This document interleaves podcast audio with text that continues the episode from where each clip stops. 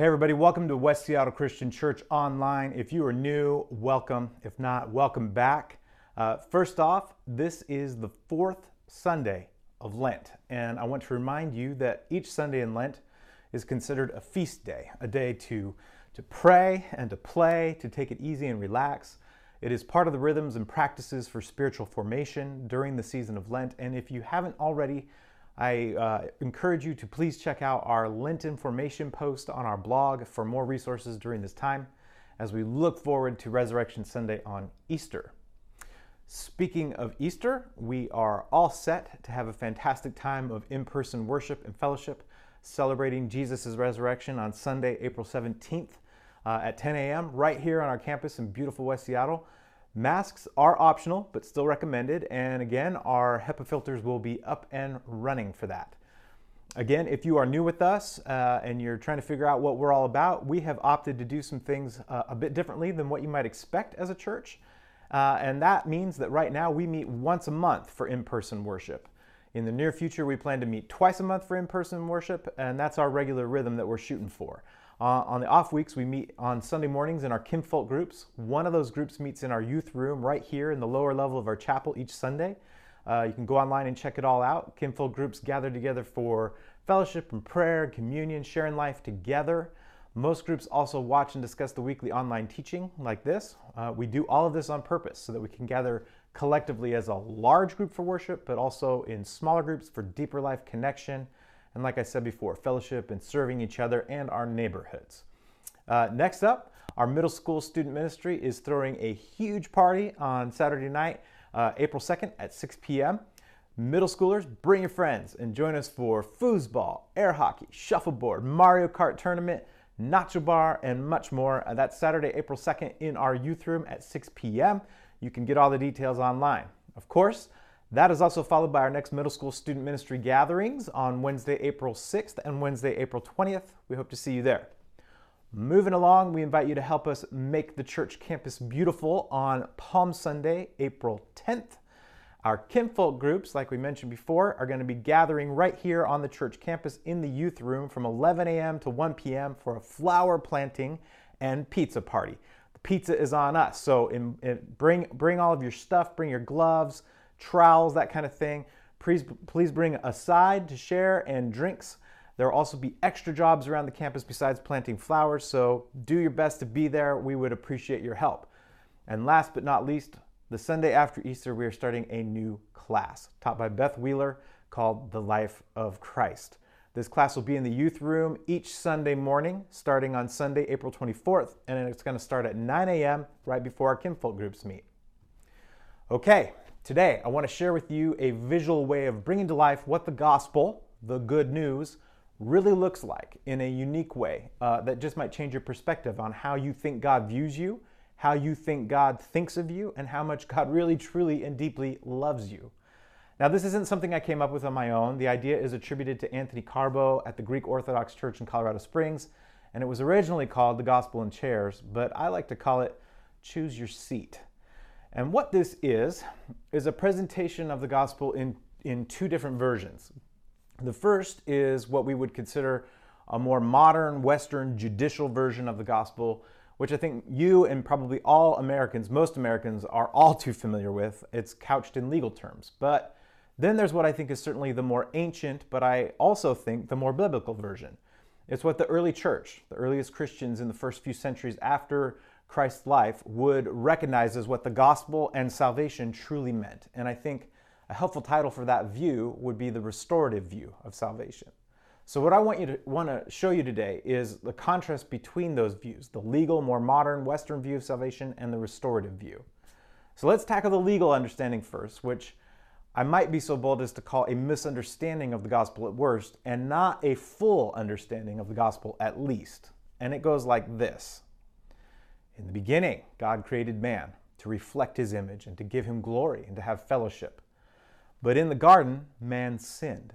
And because he has sinned, he then becomes sinful. And God, because he's so holy and righteous, he can't look upon sin. And so God turns away from mankind. But because God loves us, he sends his son to sit in our place. And Jesus uh, lives in our stead taking our place. And he lives as we were intended to live. He lives in full relationship with God, never turning away from him, always doing his will.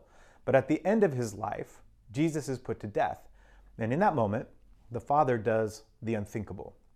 He takes our sin and puts it upon Jesus so that Jesus bears that sin. He becomes sinful. And God can't look upon sin in his holiness and righteousness, and he turns away from his Son.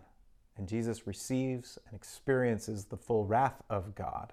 Now, for us as sinners, if we believe that God has done this and that Jesus has taken our sin upon himself and experiences the full weight of God's wrath in our place, then we're protected from the wrath of God. So instead of wrath, we receive the righteousness of Christ as our clothing. Martin Luther described it like this He said, We are snow covered dung. Some preachers from past decades have made the analogy that Jesus is kind of like our hazmat suit to protect us from like this white hot nuclear powered wrath of God. Now, that's if we believe this. If we don't believe that Jesus has done that, then we remain in our sin and God's wrath remains upon us and we're forever separated from God. And ultimately, the sinner is condemned to hell. And that wraps it all up. That's the modern version of a more legal understanding of the gospel.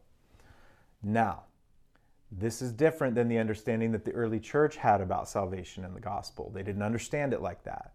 What I like to call the restorative understanding of salvation is how they understood it. And it goes like this In the beginning, God created man in his image to reflect his glory and have fellowship. But in the garden, man sinned and turned away from God. And as a result, man became subject to futility and death. And that's the great problem that the gospel of Jesus addresses.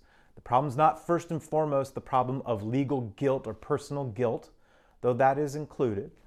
But the first and foremost great problem Jesus and his gospel take on is humanity being subject to death. So, in the restorative view of salvation, because God loves his creation and doesn't want us to be subject to futility and death, God takes on humanity. He becomes a human in order to heal humanity.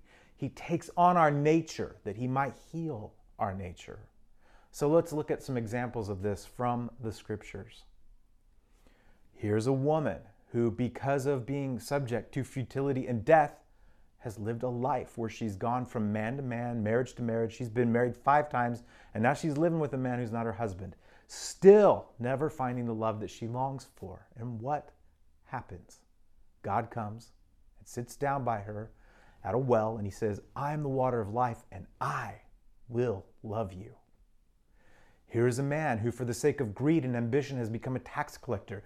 He is in collusion with the occupying Romans. He participates in a system of oppression and uh, taxation against his own people. And as a result, even though he has wealth and power, he is ostracized and alienated every day. He has no friends. Nobody will go to a restaurant with him or have a meal with him or go to his house. And what happens? God comes and sees this tax collector up in a tree and says, Zacchaeus, come down. I'll eat with you. I want to go to your house. And he ends up saying, Salvation has come to this house. Here is a woman who's been caught in adultery, and the religious establishment has condemned her and they want to kill her. They want to stone her. But when she is brought into the presence of God and thrown down at his feet, God kneels down beside her and says, Let him who is without sin cast the first stone. And then he says to the woman, I don't condemn you. Go and sin no more. Here's a man who's been captured by the powers of darkness so fully that he is inhabited by a legion of demons and he doesn't seem to be human anymore. He's driven out of his village and he lives in a cemetery and he no longer wears clothes and he's cutting himself. He is a madman and everybody is afraid to go anywhere near that graveyard. But here comes God and he's sailing across the Sea of Galilee and he says, I'll come to you and I will set you free. And he casts out the demons in the darkness so that the man is now clothed in his right mind, sitting with God. Here's a man who, simply because of the random nature of humanity being subject to death, has contracted some terrible disease that he has it's caused him to be a paralytic and he is brought into the presence of God. And what does God say? He says, Son, your sins are forgiven. Rise, take up your bed, and walk. And when humanity driven by fear and pride, takes God and betrays him, spits on him, mocks him, scourges him, condemns him, and crucifies him, what does God say? I love you. I forgive you. And when humanity experiences the final dissolution and falls away into death, God says, Love, my love, is greater than the grave. And though you make your bed in hell, I am here. And God in Christ joins humanity in death. In his wild pursuit of humanity, God is willing to go all the way down into death.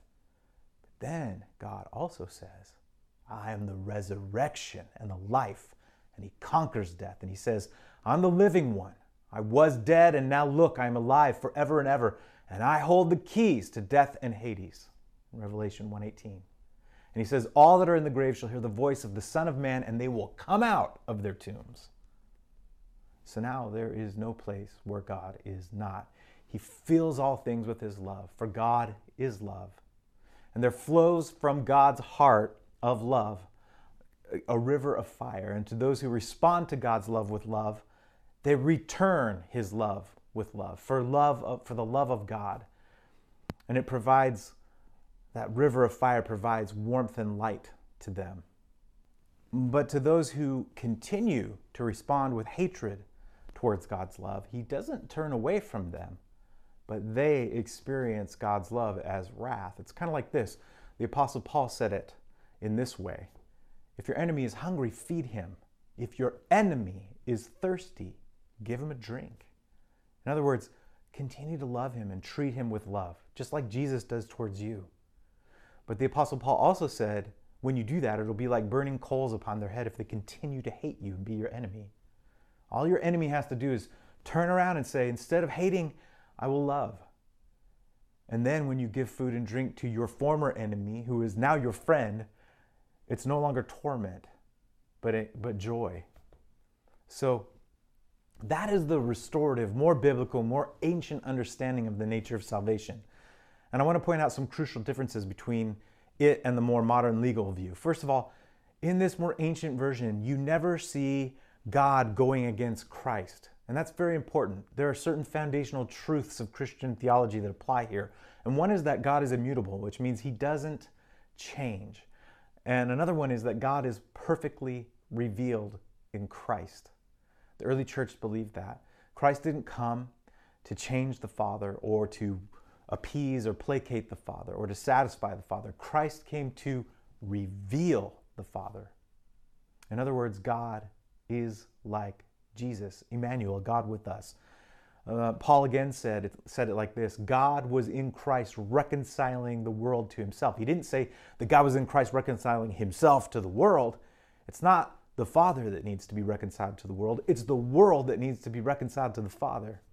And that's why Jesus, perfectly revealing the heart of the Father, he confronts the sin of humanity with simply this I forgive you. The other main difference we see in the restorative, more biblical, more ancient understanding of the nature of salvation is this God never turns away from us, He never turns away from humanity. Here's a question for you when do you ever see Jesus in the scriptures turn away from a sinner and say, I'm too holy to look upon you and your sin. I'm too good for you. Don't touch me. I'm so much better than you that you can't be in my presence. Did Jesus ever do anything like that? No. In fact, was the Pharisees that did that. The Pharisees were the ones who were like, I'm too holy to look upon you or be around you. And they would turn away from everyone they didn't deem worthy of themselves. So let me suggest to you once again, like we have done countless times before, God is like Jesus. He is not like a Pharisee. If you want to know what God thinks about you and how much He loves you, just look at Jesus. He's not turning away from us, He will not turn away from you. Now, as we turn away from God, the gospel message of Jesus' life is that no matter where we turn, God is always there, pursuing us, getting in our face with his love. The gospel is not this. The gospel is this that when we turn away from God, he comes around and turns towards us. When we turn away from him, he turns toward us. And when we run away from God, he pursues us with his love. Even when we murder God on the cross, he confronts us with forgiveness. Father, forgive them, for they know not what they do. So I present this to you today as a, as a more biblical, healthier understanding of the gospel that doesn't pit God against Christ, but understands this God is like Jesus. God has never not been like Jesus. He will pursue you when you turn away. He will follow you where you go. He will not give up on you. He will go to the grave with you so you can have resurrection life. This is the way. This is the way of Jesus. That is the gospel. That is the good news of salvation in Jesus Christ. And hopefully that comes as a great relief and encouragement and fills you with hope and joy. And if this is a reality that you'd like to engage with, perhaps you'd like to know more about how to start this journey of faith with a God who loves you, like what I've just described, please do reach out to us via email at hello at westseattlechristian.church or by phone 206 932 2098. You can find all our contact details online, westseattlechristian.church, or even below in the show notes. Until next time, I'm Worth Wheeler for West Seattle Christian Church. Stay rooted and deep in Jesus and produce good fruit, my friends.